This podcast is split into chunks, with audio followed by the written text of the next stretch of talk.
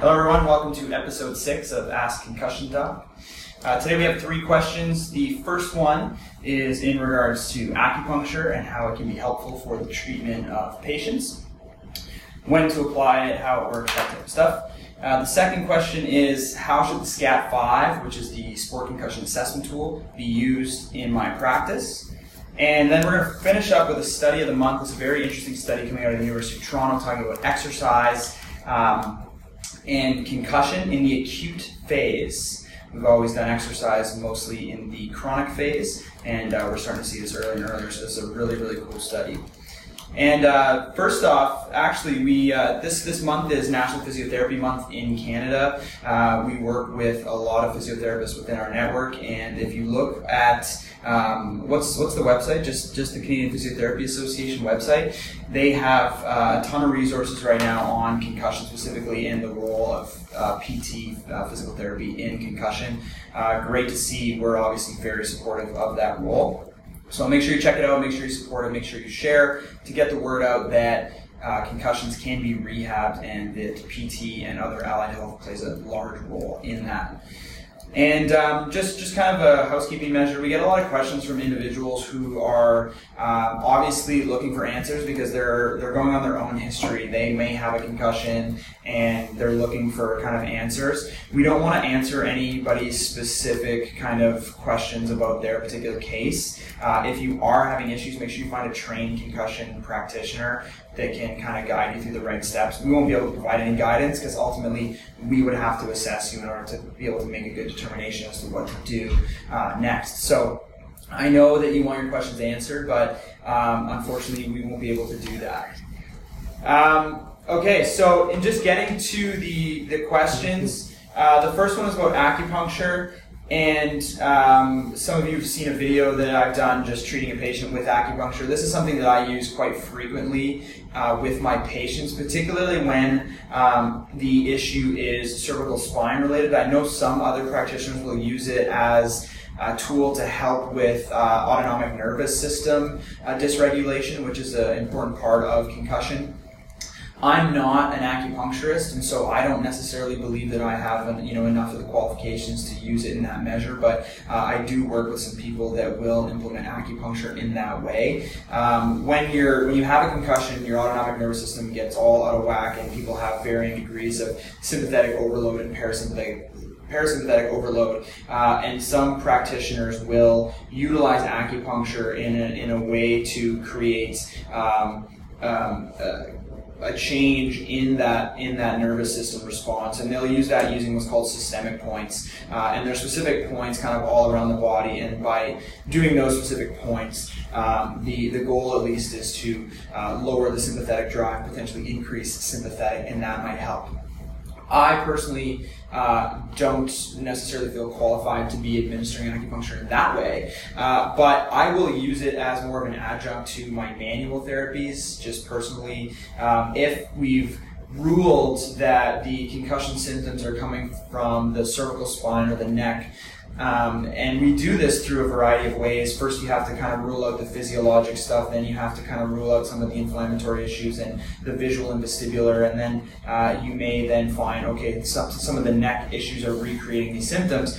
I'll use acupuncture as a tool to help with my treatment protocols. And so specifically if I have a muscle that's not responding well to my, you know, active release therapies, my soft tissue work, and I can't get it to go, uh, or to just release in any way. Generally, I'll, I'll try a couple acupuncture needles into that tissue, uh, and what you'll get if you hit a, if, you, if you hit the right spot, um, you'll feel the muscle kind of twitch under the needle, and then it will relax. And so I tend to just get a better response with uh, acupuncture needles sometimes, especially in those muscles that are having a hard time releasing, specifically the suboccipitals. Uh, uh, inferior oblique, especially for visual issues. Uh, there's been a couple studies looking at convergence insufficiency in people with convergence issues because those those muscles uh, in the inferior oblique help with visual tracking. That releasing some of those issues can help with some of the convergence dysfunction.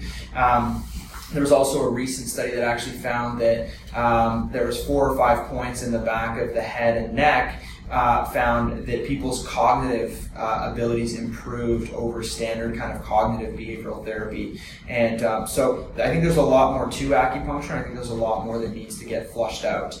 Typically, I use it through the SCMs. I find that this, the uh, sternocleidomastoid muscles are heavily involved in, in dizziness as well as kind of just those chronic postural strains that people have where it jams up the back of their neck and creates these kind of cervicogenic headaches. Typically, the headaches are behind the eyes, in the forehead, and people will go through several rounds of medication. And when they come in to see us, I'll just push on their suboccipitals and I'll recreate that um, that that sensation. That tells me there's an issue there. And so, acupuncture, the way I use it, is more of an adjunct. Uh, to therapy. I also like to use a little bit of stim. Um, you can you know do stim in varying ways. I'll usually just use kind of a little pointer plus and do it very quickly. But what I find, especially in a muscle like the sternocleidomastoid, that's very difficult to treat. Uh, it's over a lot of vasculature. Uh, it's over the neurovascular bundle. Uh, it's uncomfortable for people when you're doing soft tissue and really kind of digging in on it. So um, for those ones, I'll, I'll, generally put a needle kind of mid belly in the SCM and then just stim it a bunch of times, and you'll see the patient's head twitching and moving.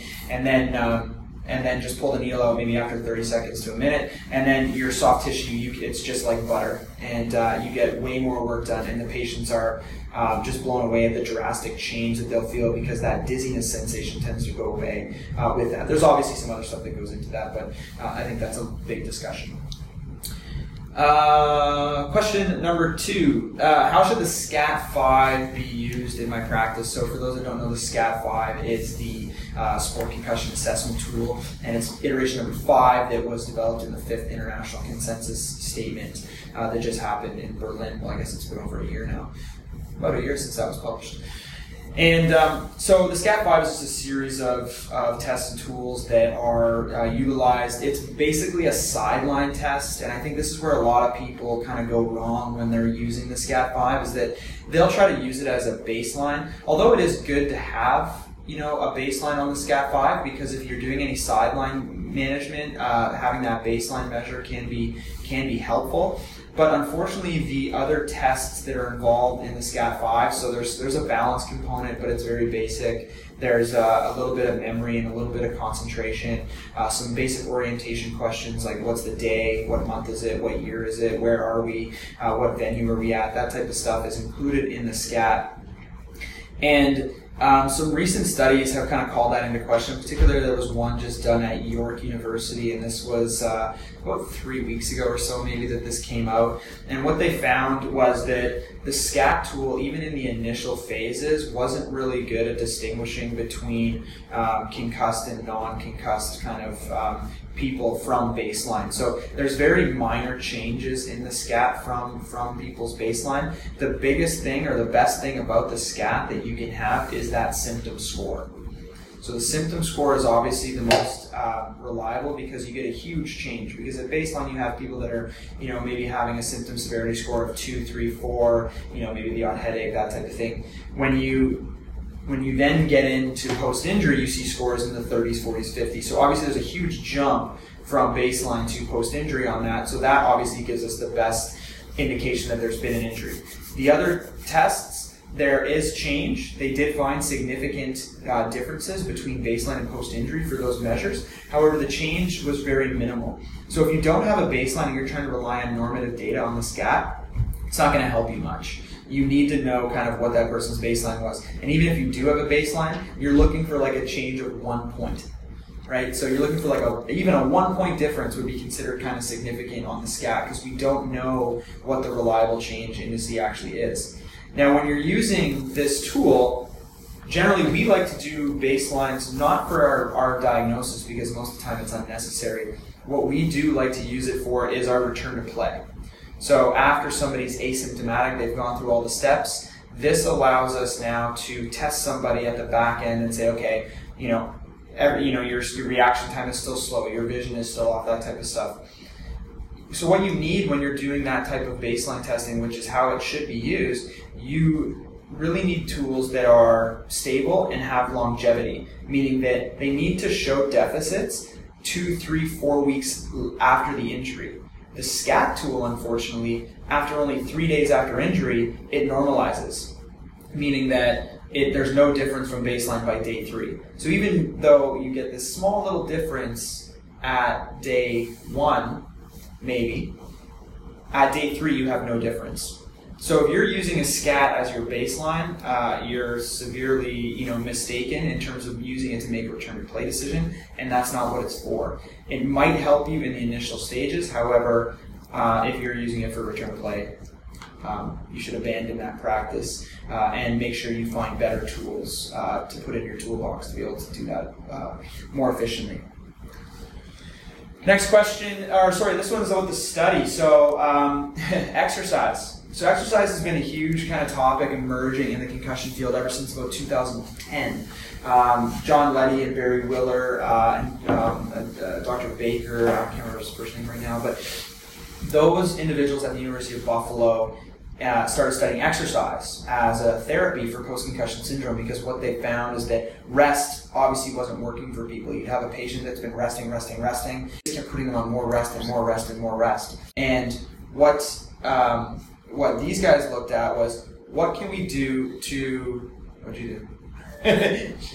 you stop it. I was turn it back around. All right, Kyle. Okay. Um, so what those guys wanted to look at is um, is maybe exercise might be beneficial for patients uh, with post concussion syndrome because rest wasn't working. So they've done a whole bunch of studies on this. They found that people with post concussion syndrome actually have reduced blood flow uh, in the brain, and that exercise can reverse those deficits and improve blood flow if it's done in the right way.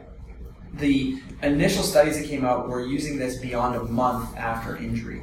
So patients are injured, they're still symptomatic at a month, let's start putting them on the treadmill and seeing what's up. Then we started looking at it about three weeks. Well, guess what? The benefits of three weeks were even better. Now we're down to a period of time that, and we've implemented at, on at complete concussion management at a two week time interval. So if you're symptomatic and you come in and we're seeing you, and at day 14, if you're still symptomatic, we're putting you on the treadmill whether you like it or not because we're going to try and establish is there is there a blood flow impairment that's causing these symptoms? Is there a physiologic reason why you're still symptomatic? And if there is, let's get you going because exercise done in a subsymptom threshold manner will be able to uh, rehab those mechanisms and actually improve your outcomes. And a lot of the evidence has shown this, particularly with those persistent symptoms. Now, this is getting earlier and earlier and earlier, and I think we're getting to a point where we're going to realize that rest at all is potentially detrimental. We found that, uh, so Dr. Thomas uh, in 2015 published a study looking at patients who were put on cognitive rest and patients who were put on cognitive rest only for a couple days. So the one group was on for at least five days, the other one was only on for two days. They found the group that had the less rest did better. Now, this is a similar study to that, this was done here at the University of Toronto by Dr. Dave Lawrence. Uh, he's a sports doc. He's actually the new doctor for the Blue Jays. Um, I'm just going to open it up here so that I get all my facts straight for you.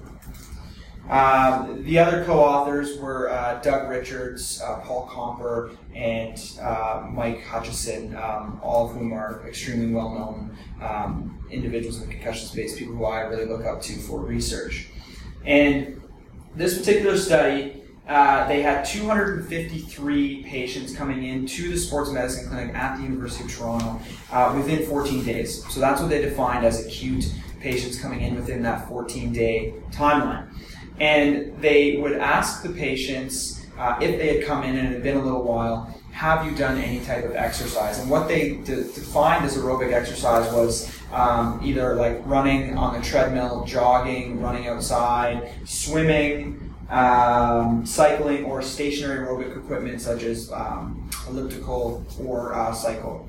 And they also then, if those people that weren't exercising, the sports medicine physician would actually prescribe exercise in a more acute stage than, than um, we are typically used to. And that actually had a protocol. So it started with 15 minutes on the bike at a certain heart rate, and it elevated every two sessions. So if you were able to tolerate 15 minutes at 110 beats, then you moved up to the next one, which was 20 minutes at whatever. So they progressed in that way. And they also asked them about all the other things that went into, you know, concussion recovery. What types of things prolong recovery, such as previous concussion history, um, uh, loss of consciousness potentially, um, and just all the variables, amnesia, etc., that could go into result in a prolonged uh, concussion. And what they were looking at is what was the time for recovery and return to sport and also return to school. And interestingly, what they found was for each, and this, this is a quote, I'll just quote this right now. For each successive day in delay to the initiation of aerobic exercise, individuals had a less favorable recovery trajectory. So that every day that they waited to exercise made them worse in the end. Also, there was a stronger protective effect for those people potentially going on to have persistent symptoms. Those that started exercise earlier had a protective effect. And they also had a faster return to school with exercise. And let's give you an example here. So here's what they say in the paper. Compared to initiating exercise even on day one following your injury, initiating exercise on day three had a 36% reduced probability of a faster return to sport. Initiating exercise on day five had a 59.5% reduced probability of returning to sport earlier. Starting on day seven, 73% reduced probability. Starting on day 14 resulted in an 88.9% reduced likelihood that you would be returned to sport faster. And so basically, what they found through their survival analysis is that like day one recovery was faster. Day two recovery was less than day one. Day three was even worse. So it's almost like we're this is some good evidence here um, that exercise initiated earlier actually may be beneficial may have a protective effect. Getting into school same thing goes for school. Initiating exercise on day three compared to day one resulted in a 45.9% reduced probability. Day five resulted in a 70% reduced probability. Day seven 83% reduced probability. Day 14, 94% reduced likelihood that you would return to school uh, earlier than those that started exercise earlier. So, now, just to discuss this. So, obviously, a really cool study, kind of cutting edge, that we're actually looking at exercise now as an intervention to be done right away in the acute phase. Now, this also is starting to show us more evidence that the increased role for therapy and PTs, because we're the ones initiating these exercise protocols, right? So, this is telling us even more and more and more that rehabilitation earlier and earlier and earlier is likely going to be the way to go. Based on this study being one study and having limitations, and the limitations are the fact that athletes who came into the clinic who weren't prescribed exercise were self selecting their exercise. So we have no idea about the frequency. We have no idea about the time or duration that they exercised for. We have no idea about the intensity of exercise that they were doing. So really, I think there's still some limitations to this study. But the idea of it allows us now to start looking at this earlier and earlier and earlier. So I wouldn't run out right now and tell your patients to just start exercising day one. But I think the idea of initiating exercise, maybe even in the first week, at least on their own, I get them up and going for walks day one I get them walking the dog, doing household chores, mowing the lawn, things that aren't super, super strenuous, but at least gets the blood moving. Start that day one. When it gets into more of the aerobic stuff, you know, I've now pushed it to about 10 days where I force people onto the treadmill. And those of you that are doing that type of work, start with day 10 and I bet you that your results will improve. Um, that's it for that particular study. Doc, we have two questions. One you sort of just answered, but the question is how vigorous should the exercise be? Is breaking a sweat imperative? I think you just kind of answered that, but if there's anything else so, you want to add? So I think the exercise, I think the best thing to do, I don't necessarily no, I mean people sweat at different ranges, right? You have people that come into the clinic and they're sweating buckets before they start. So it's um, it, sweat. I don't think is a good marker what you really should be doing is is having somebody guide you through this because there's all sorts of different variables. Like we put heart rate monitors on people and we put them on the treadmill and there's a graded kind of protocol to follow. And that protocol has been validated it's been verified. We know that it tests the mechanisms that we're actually looking for. And so that's my go-to. I don't tell patients to just go and exercise at this intensity at this heart rate and this thing. I actually test them I find out what their threshold heart rate is, and then I dial back their exercise from that. So rather than looking at sweat as a, as a marker, find a therapist that does this stuff, and they will help you guide guide through it. Great. The second question: Why do they say going back to work too soon is bad, but then rest isn't beneficial either? What gives? that's a great. That's a that's an unreal question, and the answer is that. Um, I think that this stuff is new. And so for any any topic in medicine or healthcare in general, you're, you're looking at about 10 years before research makes it into clinical practice. I think with the advent of social media and things like this where we can share new information immediately, I think that will hopefully speed up the process. But your general practitioner, your person who isn't specialized in concussion, who hasn't received extra concussion education, is going on the old kind of wives' tales of, you know, rest, rest, rest, don't do anything, don't go back to work too soon, don't do anything. And we found from other conditions, and we're just applying this now to concussion, but we found that things like whiplash, Whiplash, we used to put people on rest. We used to put people in cervical collars. We used to tell them to avoid work. And then we found that actually letting, taking the collar off, letting them keep moving allows the inflammation to get pumped out. It allows them to get back to work sooner. And actually promoting them to get back into that cognitive activity improves outcomes. So now we're starting to look at this with concussion and say, we've been telling people to rest for the past 20 years with a concussion and we really don't have any good, strong evidence to show that rest is beneficial in any way. And we actually have evidence now emerging saying that limited rest or cutting down the amount of time you miss from school or work is actually more beneficial. So for me and my patients, I maybe give them a day or two off, and then I'm pushing them back into whatever they can do, whether it's starting to work from home, answering emails, doing phone calls. At least you can kind of set, if you can set your own schedule and time and take breaks as needed, do that but really, what you want to do is be pushing more and more and more into it. Um, you know, within within reason. So now we're actually advancing this. We're pushing people a little bit more and more. So although people tell you that returning to work is bad, you're just, I think, talking to the to the wrong people. Um, I think evidence now is, is is slowly emerging that you know, less and less and less of this rest phase is going to be where the where this ultimately goes. And I think earlier and earlier activity initiation, whether it be cognitive or physical, um, seems to be where the trend is heading.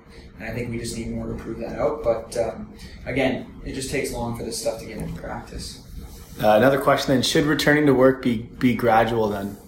Yeah, of course. Everything should be gradual. There's a return.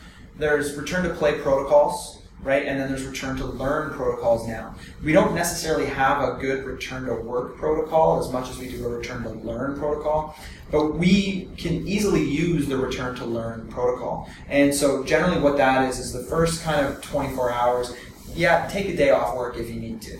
Right? Take two days off work if you need to. Then I think by day two, the, the question is, what can you do? And really what you're looking for is an exacerbation of symptoms right? The fact that you're sitting at home with a headache, well, you can go to work with a headache, right? If the headache's getting worse when you're at work, well, that's a different story. Now you got to dial it back a bit. So you're looking for when do symptoms get worse? Do they get worse? That's my guideline. Now, in terms of um, the the next steps after that, like I said, start work at home, initiating cognitive activity at home. Step two. And each of these have to be separated by at least 24 hours, right? Can you answer emails at home? Can you talk on the phone at home? Can you do any type of work from home? Do, a, do um, projects and whatever else need to be done. Work at your own pace. Stage three, once you're feeling good doing that, you can tolerate a good hour, two hours of sitting there at home doing work. Then go to stage three, which is half day of work actually at the office. Go in, do that half day work. Now, I will say as a caveat to this, physical jobs are different because I actually, if somebody's a construction worker or something that's a little more physically demanding, I'll treat them almost like an athlete where I'll actually put them on the treadmill test before I allow them to return to their physical job. Firefighting, police, that type of stuff. Because you don't want to get an exacerbation of symptoms running into a burning building. Right? If your vision goes blurry, if you get a headache, like that could be bad. So there's differences there. But if you're an office worker, that type of thing, Step three is the half days, and then step four finally is a full return to work, um, taking frequent breaks as needed, but just pushing forward, right? If you don't lo- use it, you lose it. I think that's a good rule to live by. So you have to keep cognitive activity going within um, within uh, your brain. What do you guys want? We have another. We have a couple more questions here. you, as long as you're going to keep going, then yeah, I think uh, the questions are flowing in. So, for employers that don't understand or have compassion for those who are injured as such with concussion, how do uh, patients get around this, or what can you do to kind of? I mean, I think that that's that's a tricky situation because we deal with this stuff all the time, right? And I think that a lot of the even the return to work like insurance providers aren't really conducive to where the research is going. They're very out of date um, when you look at a lot of them, and so. Um, employers often um, aren't the best at providing these accommodations, and some jobs are tough too. Like I mean, like if, let's take firefighting for example, right? Like you're either able to go or you're not able to go, and I think that's that's where it gets tough with some occupations. Um, I think that office workers and things like that, where your job um, can be done at home, especially with the technology and stuff we have, provided that your um, the the networks and computers and stuff you have are, are web accessible. Um, you know, that's something that we deal with all the time with our patients. And I think what you really need, you need to find a good, um, a good doctor or a good therapist that kind of understands what you're going through and is able to convey kind of what you need in, in, in a letter. Most employers, when they get a letter from a healthcare provider saying this is what this person is going to do, they almost have to abide by that right? Because if they're to go against that, I think it puts them in a bit of a liability situation. And so I think, again, relying on your resources, finding a good provider that understands the appropriate kind of stages of getting somebody back to work and various accommodations that need to be made, right? Like maybe maybe it's a screen thing, maybe it's a you know a cognitive thing, maybe it's a, um, I don't know. And and I think that that'll be the answer to that one. ERS Physical Therapy, we will answer your question, but just shoot us a DM with the question. We'll answer it there because I think it's going to be a little bit uh, longer than expected. So just shoot us a DM and uh, we'll give you a good answer for that. That's it for questions. Guys. Yeah, thanks for the questions coming in. Uh, keep them coming. And uh, again, if uh, if you missed it, you can see this video on YouTube, and uh, or you can listen to it on your drive to work on SoundCloud or iTunes. and it is the Complete Concussion Management Podcast. Ask Concussion Doc episode six, wrapping up.